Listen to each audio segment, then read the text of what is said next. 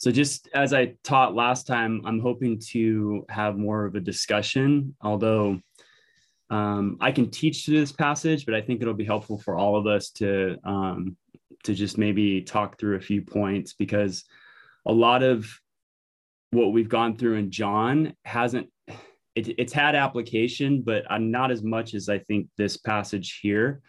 And so, um, so I would just love uh, kind of an open dialogue as we go through this. And so, um, I want to start by actually working backwards uh, through through the text tonight. I think it's going to help us a lot. Um, when I had gone through this, I couldn't help but think about something that happened to me at work when I was a paramedic. Uh, I ran a call where uh, a younger guy got hit. Um, he was riding a bicycle and he basically got run over. Anyways, we picked him up in the ambulance and we stabilized him and got him to the hospital. And as we got to the hospital, uh, his wife, as we, we got him into the emergency room, his wife got to the hospital as well because she was notified and she was in the waiting room. She didn't have any clue what was going on other than her husband had uh, been hit, you know, by a car. And so um, I made my way over into the waiting room and she was all shook up and she was confused and she was, you know, she didn't really know what was going on. And uh, I'll never forget what happened because I was able to talk to her and communicate that, hey, I was the paramedic that ran on your husband. He's stable. You know, everything's going to be okay. And, you know, just take things one step at a time. And I just, uh, I saw the value in that moment of communicating to her what was going to happen because she was completely in disarray and confused and, and didn't have the information that she needed to keep her calm. So um, she, her, and her husband ended up being my close friends later on down the line, believe it or not, because he was a guy that went to Cornerstone Church, which the church is, it was the church that I used to go to. Um, but, anyways, funny story. But just in that moment, I saw the importance of communicating um, to somebody effectively in kind of a precarious or uncertain time. And so, in the same way, the passage that we're going through tonight, Jesus is doing the same thing with his disciples. So he's he's already stated what we talked about in the other teaching that his hour has come. He's about to go to the cross, and uh, his disciples are somewhat confused about what's going on. Uh, they're um, there's kind of an uncertainty um, about the future. And so Jesus is going to spend some time talking about, hey, this is what the plan is, this is what's going to happen to you. And in that, it's going to comfort the disciples. So let's work backwards. I actually want to start in John 16 and read uh, verses one through four. So it starts out and it says, I have said all these things to you to keep you from falling away. They will put you out of the synagogues. Indeed, the hour is coming when whoever kills you will think he is offering a service to God. And they will do these things because they have not known the Father nor me. But I have said these things to you that when the hour comes, you may remember I told them to you. So, again, the whole purpose of chapter 15 and the stuff that we're going to go over tonight is for two reasons. One, uh, he's saying these things to keep the disciples from falling away, right?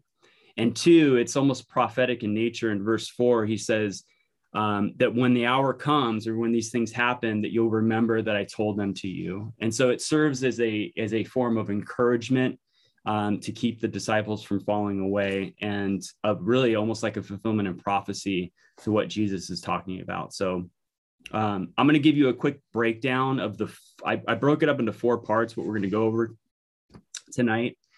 Uh, the first part is this big picture that Jesus is going to give the disciples of um, what God is doing in the world, specifically with the believers. And he's going to use this metaphor of a vineyard, which was common in ancient religions. Uh, this this picture, this image of a vineyard and that's that that first section is john 15 if you guys are taking notes john 15 uh, verse 1 through 11 So then he's going to take a closer picture of what it means to bear fruit in God's kingdom in John 15, 12 through 17.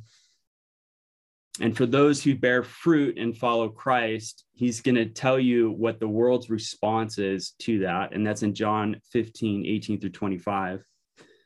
And then Jesus is going to bring it full swing in 16, 1 through 4, which, which we just talked about, the whole reason why he was saying these things to disciple, the disciples. So um, I want to start out by showing you a video. It's five minutes long, but we live in Southern California and um, grapes just don't come from supermarkets. They, they actually come from fields and vineyards. And so I found this video and it's a great image of uh, what a vineyard looks like, um, who are the, the key players involved, namely the, the vine dresser and what it looks like and what it feels like to have a vineyard and manage a vineyard. So um, I want to play that for you right now.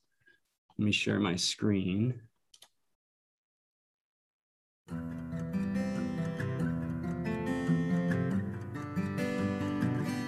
Welcome to the vineyard. John 15 is very near and dear to me because I am a vine dresser. This is what I do for a living. It really wasn't until, you know, I bring people out here to get them a first look at uh, what grape growing is, what wine growing is. Uh, you really get an idea of, of the hard work that it takes to produce good, great quality fruit. Um, many people here in the valley, you have tourists that come and say, oh wow, isn't it great? There's a, a lot of money and all these uh, great labels, but you know what? Uh, there are many other industries that you can uh, be in and make a lot more money for a lot less risk. So grape growing is not one of those things. You don't do it for the money. You do it because you love to grow grapes and you love the fruit. Okay. Um, one thing here, guys, uh, in John 15, the Lord said, I am the true vine. My Father is the vine dresser. Every branch in me that does not bear fruit, he takes away. We're going to walk over here briefly. This is a 25 year old vine, 25 años. And you can see it's very mature. And if we get closer here, these we're in bloom right now. Uh, so each one of these little uh, berries that you guys see is going through bloom right now and God willing, all every single one will be a, a great berry to produce a big crop. And you guys can see we've got a good sized crop here. Okay, but you guys could see what? A lot of branches that are on the ground. Why? Because those are not going to bear fruit. And you know what? It's hard work because you've got to go in here. This one's not going to bear fruit. The Lord says, every branch that does not bear fruit, he what? He takes off. He takes off. And what happens to them when they, they're taken off? They die and wither because they're not connected to the vine anymore. There's no going back. It's done. Okay?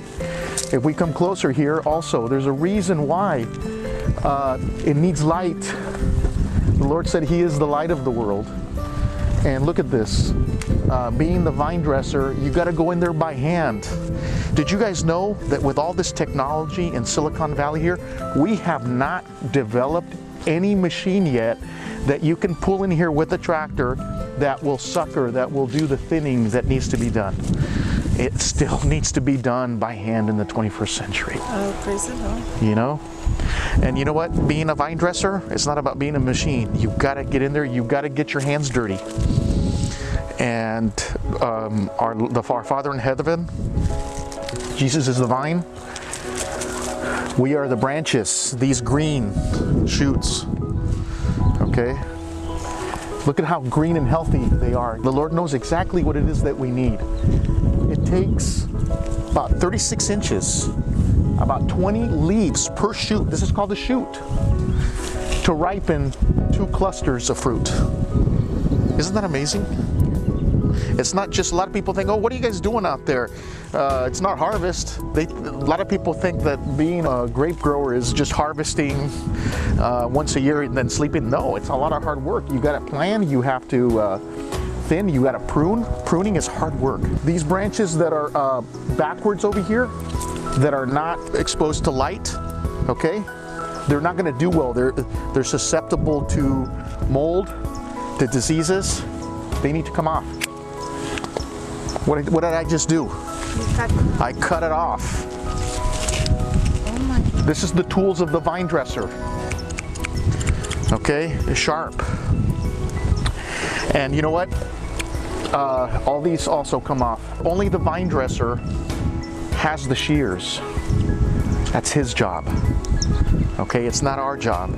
If it were our job, we'd want to be able to prune others, right? Thank God that it's his ministry, uh, that our Father in heaven is the one that does the pruning.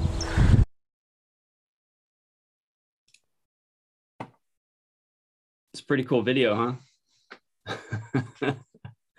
I had a uh, I filmed uh, I filmed a segment for Eternity Bible College, and it um, it, it had uh, I went to a blueberry farm and I had all that video to show, and I'm like I'm watching it and I'm like this isn't going to capture kind of what Jesus is talking about. So I found that video um, but it's it's just a good illustration of the the the characters or the people that uh, Jesus is talking about in this passage. So let's let's start in John 15. Um, Jesus says, "I am the true vine, and my Father is the vine dresser. Every branch in me that does not bear fruit, He takes away, and every branch that does bear fruit, He prunes, that it may bear more fruit." Already you are clean because of the word I've spoken to you. Abide in me, and I in you. As the branch cannot bear fruit by itself unless it abides in the vine, neither can you unless you abide in me. I am the vine, you are the branches. Whoever abides in me and I in him, he it is that bears much fruit. For apart from me, you can do nothing. Apart from me, you can do nothing. If anyone does not abide in me, he's thrown away like a branch and withers. And the branches are gathered, thrown into the fire, and burned. If you abide in me, and my words abide in you, ask whatever you wish, and it will be done for you. By this, my Father is glorified, that you bear much fruit and prove to be my disciples.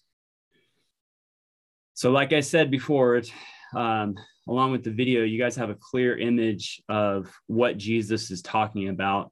Um, a vine or vineyard, a vineyard was a it was a common motif. Uh, motif is just a literary design uh, in ancient religions, and the vineyard is supposed to represent fruitfulness and provision and bounty and abundance and riches and goodness. And ironically enough, in the Old Testament, Israel was supposed to be that vineyard, that bountiful vineyard, um, uh, full of richness and goodness. In fact, in Psalm 80, uh, and specifically verse 8, God says, You, God, brought a vine out of Egypt. You drove out the nations and planted it.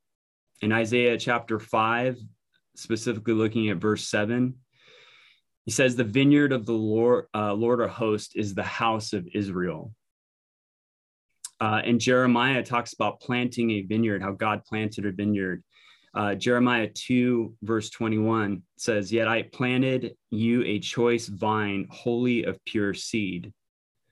And there's a warning in Ezekiel. Ezekiel talks about um, the vineyard basically that, that doesn't produce fruit or good fruit that God's going to make desolate, and that's that's in Ezekiel chapter 15, uh, specifically verse 8.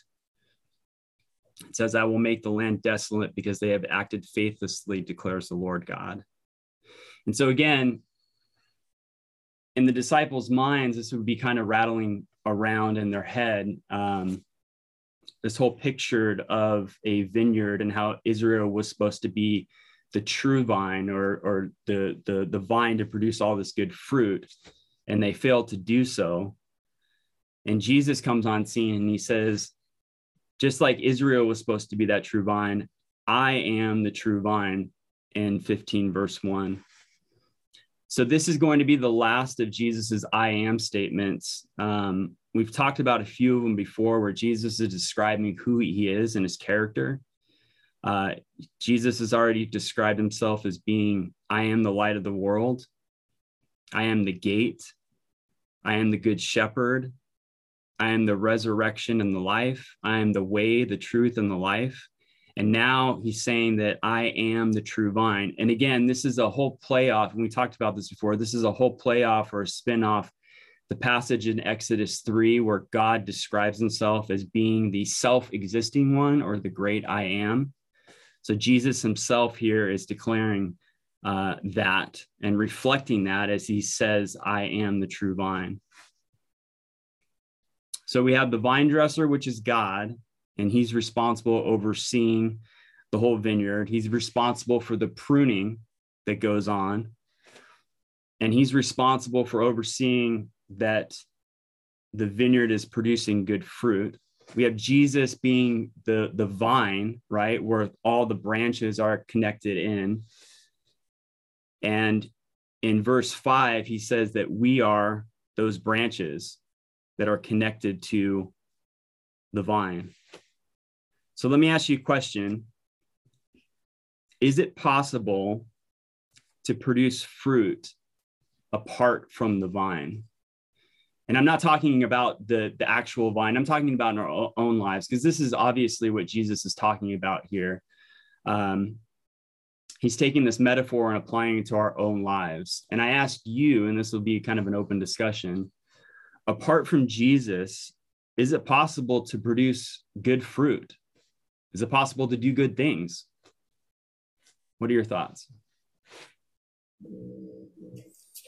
I mean, Jeff, I would I would say if if the parable means something, then no. Um, right? I mean, and it doesn't. I mean, you know, sometimes it's like, well, you don't want to read in too many of the details of the parable, but it's like, no, he, he really specifically says the branch cannot bear fruit by itself. So, so no. So uh, I guess the other, I mean, that that's the surface answer now, but what does that mean? Because don't people do some good things all the time?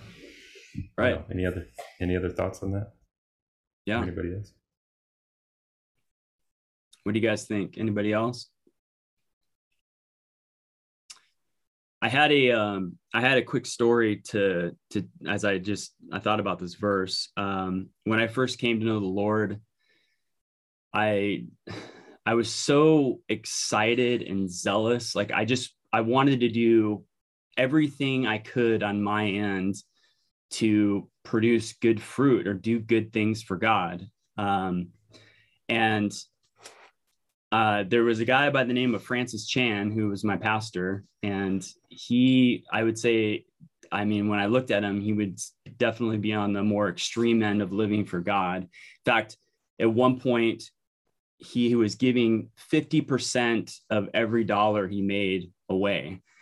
And so just because he looked at the verse love your neighbor neighbor as yourself and he's like okay if i'm loving my neighbor as myself that means i'm going to spend as much money as I make on myself on them.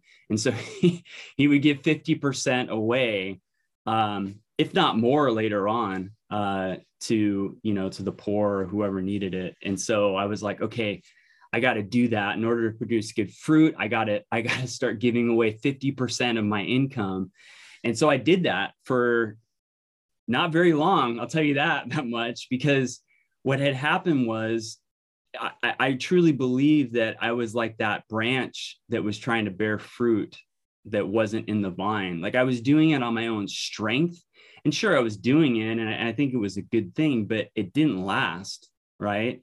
Like I, I don't know how long I lasted, maybe a month doing that or something like that, but it really didn't come out of a love for for Jesus. It was more like me grunting and groaning, trying to just bear fruit for God. And I truly believe there's something to that, right? Like I believe that there's a difference between doing good works that are from a love for God and a love for Christ. Um, and there's a difference between doing that and then just trying to bear bear through it and do things out of like legalism and i have to do this because i truly believe that that type of fruit is not going to last. Like eventually it's going to um, wither and die like the passage says.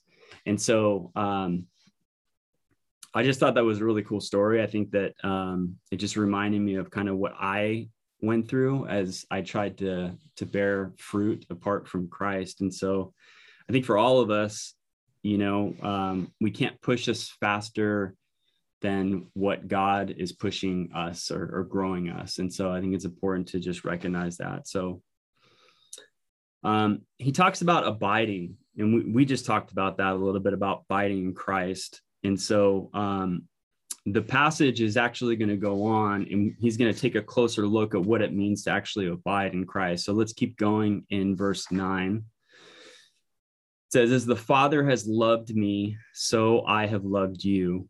Abide in my love. If you if you keep my commandments, you will abide in my love, just as I have kept my Father's commandments and abide in his love.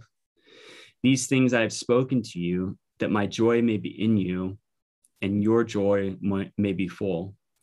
This is my commandment that you love one another as I loved you.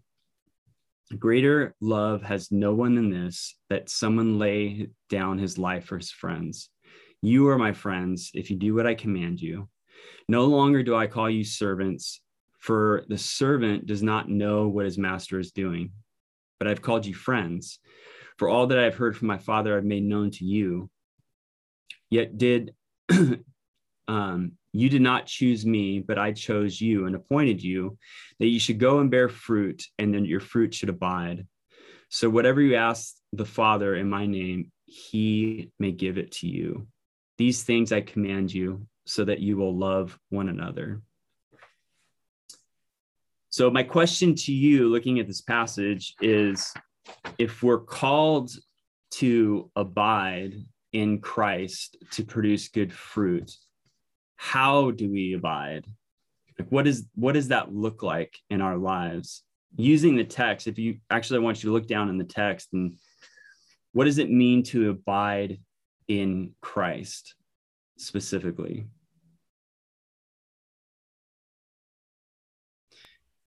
Let me put it so, another way. does uh oh go ahead. I was just going to say um from verse 10 um, if we are abiding, then we will keep Jesus' commandments. Okay. So what is what is Jesus's commandments then, right?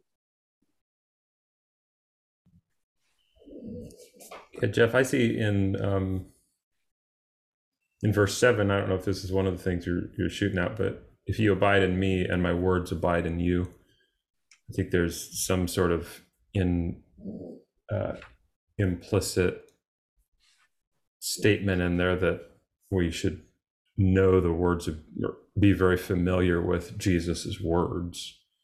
Yeah, um, that's a way to abide in Him, I suppose.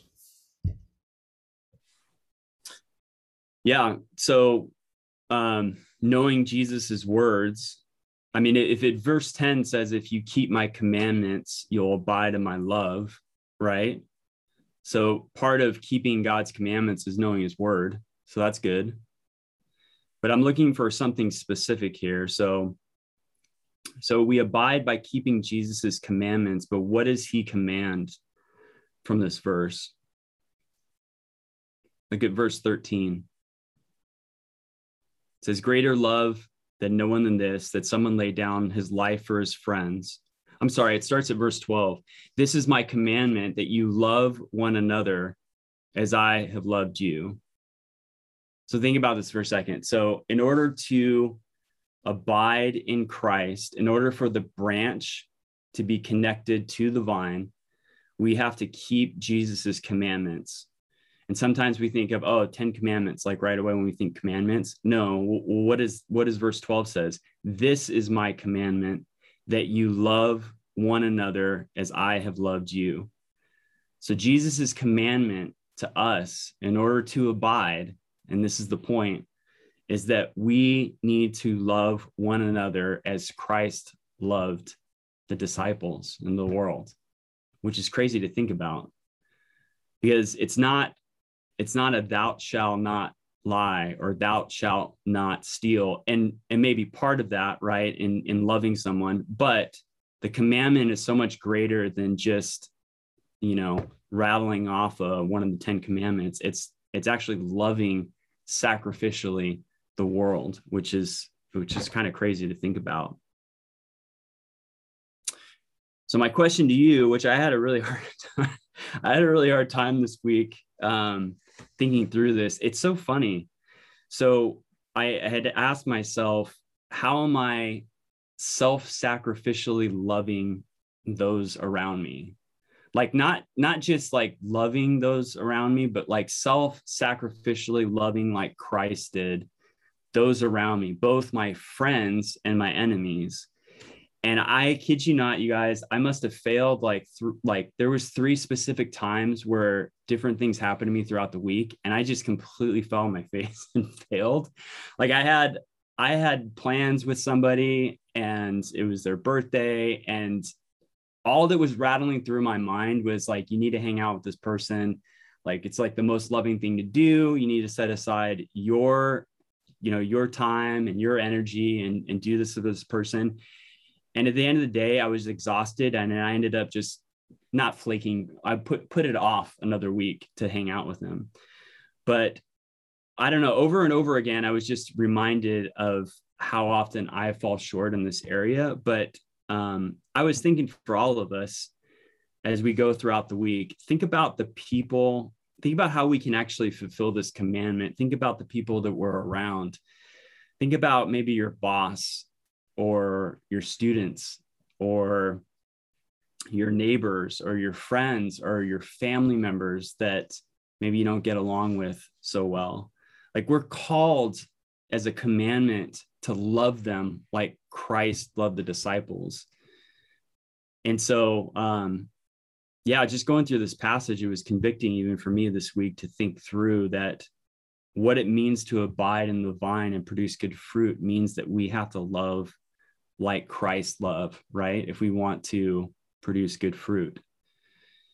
And it's clear, I'm going to read a passage out of Matthew 7 that fruitfulness this fruit that we're supposed to be bearing is it's an infallible mark of a christian right like as people look at our lives they should see this good fruit this fruit of love and self-sacrifice and so um, matthew 7 is pretty clear on this when jesus says beware of false prophets who come to you in sheep's clothing but inwardly are ravenous wolves you will recognize them by their fruits are grapes gathered from thorn bushes or figs from thistles? So every healthy tree that bears good fruit, uh, so every healthy tree bears good fruit, but the diseased tree bears bad fruit. A healthy tree cannot bear bad fruit, nor can a diseased tree bear good fruit. Every tree that does not bear good fruit is cut down and thrown into the fire. Thus you will recognize them by their fruits. So, one of the other things I, I just want to touch on is um, the danger of not abiding in Christ. Now, um, I want to just go back real quick um, to the previous passage that we talked about. Jesus makes a statement um, in verse six. It says, Everyone that does not abide in me, he is thrown away like a branch and withers and the branches are gathered, thrown into the fire, and burned. Now, some Christians have looked at that and have said, okay, that's hell that he's talking about. Or some Christians, theologians have said, hey, that's just means destruction on this earth. Either way, I think it's clear, um, however you take that, that not abiding in Christ and not bearing fruit and not loving like uh, like Christ loves it ultimately leads to destruction. And we see this with Israel. That's exactly what happened to Israel, right? The passages I read in the Old Testament where there was a warning uh, to Israel hey, you're this choice vineyard, you're called to produce good fruit. And as history went on, they didn't. They fell away from God, right? They became disconnected from the vine and they started producing bad fruit. And I mean, there was a very literal destruction in 70 AD when the temple was destroyed and there was a great fire, right? And um, and ultimately it just led to destruction. And so uh, there's a warning here for us too that we need to continue to abide in Christ and bear good fruit. Or, I mean, there's a there's a reality there that we also might um, suffer that same judgment. And so I know that's pretty heavy. Any thoughts on that or questions so far? I just Jeff? want to say thank. Oh, Go ahead, Josiah, please. and I just want to say thank you, Jeff, for teaching on this um, passage. It's I um, I read John fifteen thirteen a few days or not too long ago, and it, it really convicted me. Just keep it simple, right? Like Yeah. God wants us to love one another, and it was just a good reminder. So, anyways, just want to say thank you for teaching on it. Yeah, and I, I think too, just a quick note. Um, a lot of times when we think of bearing fruit, uh, we think of like Galatians 5, the fruit of the spirit, love, joy, peace, patience, kindness. And I think those are all good things, but I, I truly believe that it that fruit or peace, patience, kindness, goodness, it all has to stem, especially from this passage, that makes it clear, has to stem first and foremost from a love of Christ, right? Um, and a love for others. Otherwise, I think we're just doing things on our own um, strength. And so, yeah, just a just a quick note, but yeah, and I, I, I too was convicted. Go ahead. Yeah, that's that's good. I mean, it's it's called the fruit of the spirit for a reason, right? Like it's not the fruit of Jeff. Yeah. Um, but it's it's actually sourced um, in the nutrients and nourishment of the of the vine, or you know, in this in this case Jesus, but in our case, the you know the spirit of Christ in us. Yeah. Um, yeah, that's good. And thanks, Jeff, too, for pointing out in this section here the just this connection of hey, if you keep my commandments, you'll abide in my love, and then he just goes on to say, hey, this is my commandment. Yeah. Um, To love one another. Yeah. yeah. So that's uh, I don't know that I've quite seen that um, direct connection before that he immediately kind of lists a the, a great commandment. Yeah. But yeah, thanks, man.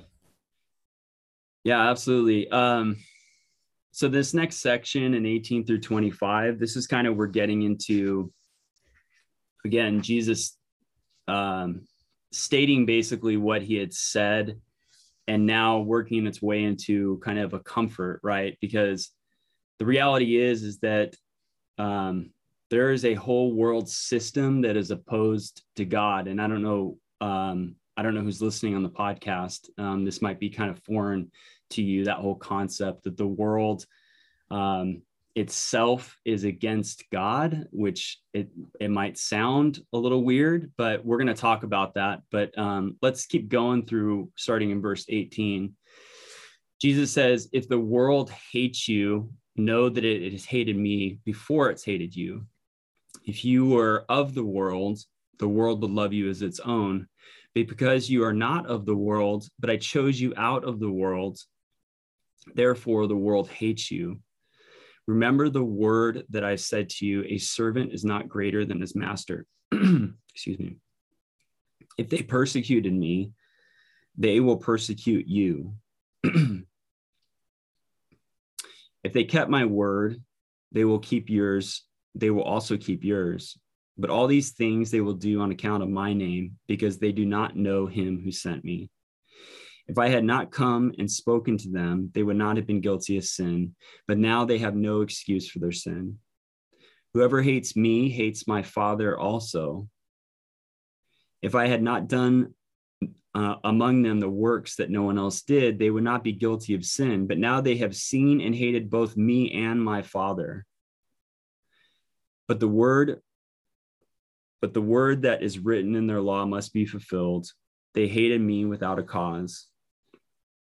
So Jesus starts to introduce this, this whole concept of, hey, if the world hates you, just know that it hated me first. And so for those who are not familiar with this whole thing, the Bible tells us that there, there is a world system, that the world is actually, in fact, um, Satan is actually in control of the world system. Yes, Jesus has overcome that system, but as we sit in today's present age, um, that's who basically runs the world.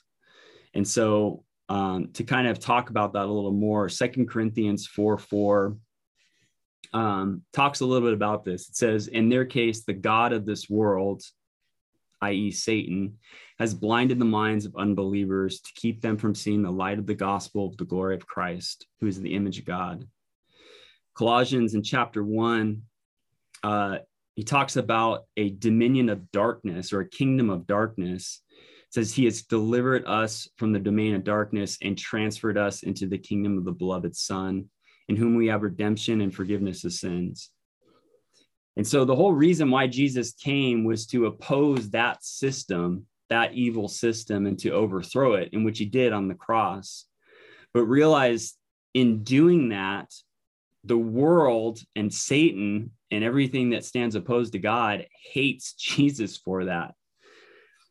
And so, why? Why, why does the world system hate Jesus for doing what he did? Well, in John 7 7, we had read that Jesus testifies that the world and its works are evil, right? And so, naturally, if you have a whole system flowing one way and you have somebody standing opposed to that, right? There's going to be some sort of persecution. And so Jesus is saying here if the world hates you because one, either you, you, you follow me, or two, because of what you represent, namely Jesus, know that he had hated uh, that they that the world had hated Jesus first. And so he's saying this as a form of an encouragement to all of us. And so um, again, we see this throughout scripture. All those who follow God um, typically leads to some sort of, of persecution. And if you remember, Pharaoh pursued Moses and tried to kill him. David was pursued by Saul. The prophets in the Old Testament sustained continual persecution and resistance throughout their ministry. Um, Daniel was thrown to the lions. John and Paul were beheaded. Peter was crucified, Andrew was crucified. Uh, Hebrews chapter 11 talks about you know these different people who walked in faith and followed God and basically uh, paid for it through persecution and even their lives. So my whole point is is that as Christians, we're not gonna fit into this world system, right? If we follow Christ, not all the time. So don't be surprised by it. Um, I have a quick funny story. Uh, uh, I, I, I went into my science class in college. I'll never forget this. Um, I was a newer believer at the time, but there was a girl who um, who wasn't a Christian, and at the time I had been studying the Bible so much. It was just kind of I was getting familiar with all the the Christian te- uh, terminology and all the the things the Bible says, all the words that the Bible uses. And so I wasn't even thinking twice about it, but um, I got to know this girl in my science class, and it was just some random thing that happened. She had dropped, or I dropped a pen on the ground, and she grabbed it, and I just thought it was really kind of her to do. So I'm like, "Oh, thank you! What a great servant!" And she's like, "Hey!" And I'm like, I didn't even think twice about it because here I am using a Christian word and she wasn't even familiar with that whole concept. But my whole point being, like, I realized in that moment that, man, we are so different than the rest of the world. When we say servant, it means something entirely different to us than it does the rest of the world. And so, in some ways, we stick out kind of like a sore thumb. And so, in the same way, Jesus is saying here, if you follow me, you're going to be sticking out like a sore thumb in this world because you're going against the system. And don't be surprised if people hate you or persecute you for following me. And so, um, he's saying this as a form of encouragement. And he continues on in verse 16. I'm sorry, verse uh, 26. He says, When the Helper comes, who I'll send to you from the Father, the Spirit of truth, who proceeds from the Father, he will bear witness about me. And you will also bear witness because you have been with me from the beginning.